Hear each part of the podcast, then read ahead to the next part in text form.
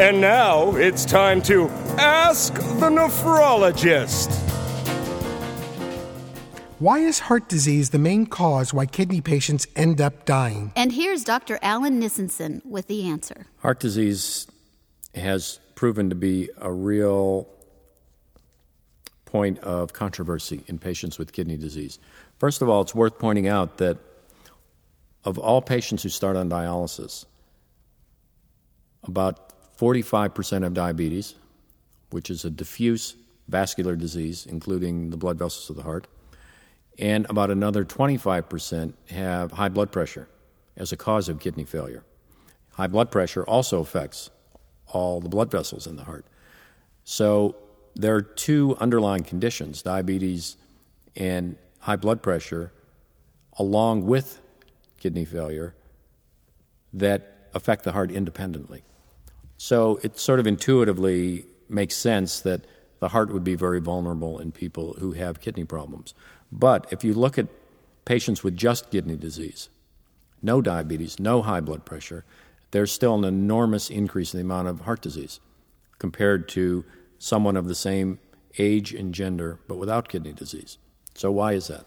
And again, this is an area of very active research, and what's really motivated the researchers is some recent data that suggests that if you have kidney function that's about half normal, so you have sort of early chronic kidney disease, and then you look ahead five years and say, what's going to happen in the next five years? And most people say, well, there'll be slow deterioration of kidney function, and maybe in the next five to 10 years I'll be on dialysis.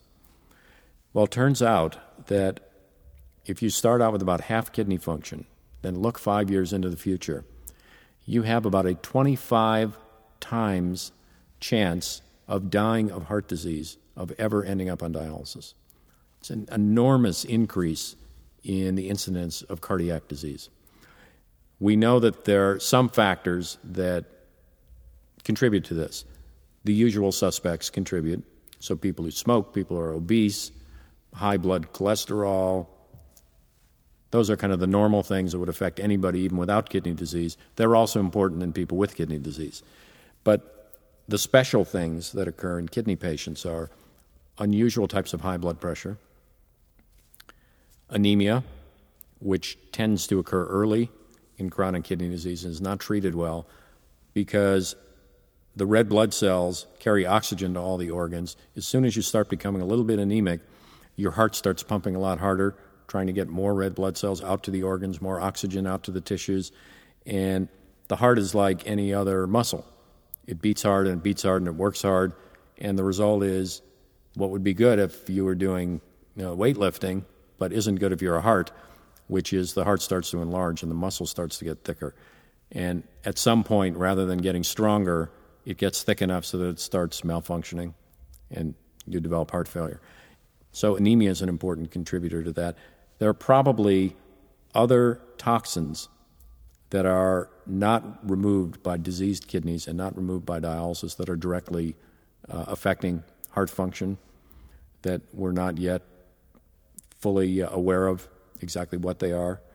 Uh, so, all of these things contribute, but this is, again, probably the major focus of research in the field of early kidney disease. There's a very large NIH study ongoing right now to try and understand this better. And I think if we can make some progress here, the key is let's say we put all patients with early kidney failure on ACE inhibitors and slow the progression of kidney disease. What we don't want to see happen is that then we're just going to have more people dying of heart attacks and strokes you know, that wouldn't get us anywhere. The idea is we've got to slow the progression, decrease the number of people getting to dialysis, but also keep those people alive. And the way to keep them alive is to better understand this cardiac problem. And hopefully, in the next five to 10 years, we'll have a lot more information about this. The Ask Nephrologist segment of this program is intended for informational purposes only. It is not intended to be a substitute for professional medical advice, diagnosis, or treatment from your physician. Always seek the advice of your own healthcare provider regarding your medical condition. The Renal Support Network and the Renal Physicians Association make no representations or warranties and provide no guarantees of any kind as to the accuracy of any information provided during the Ask Nephrologist segment.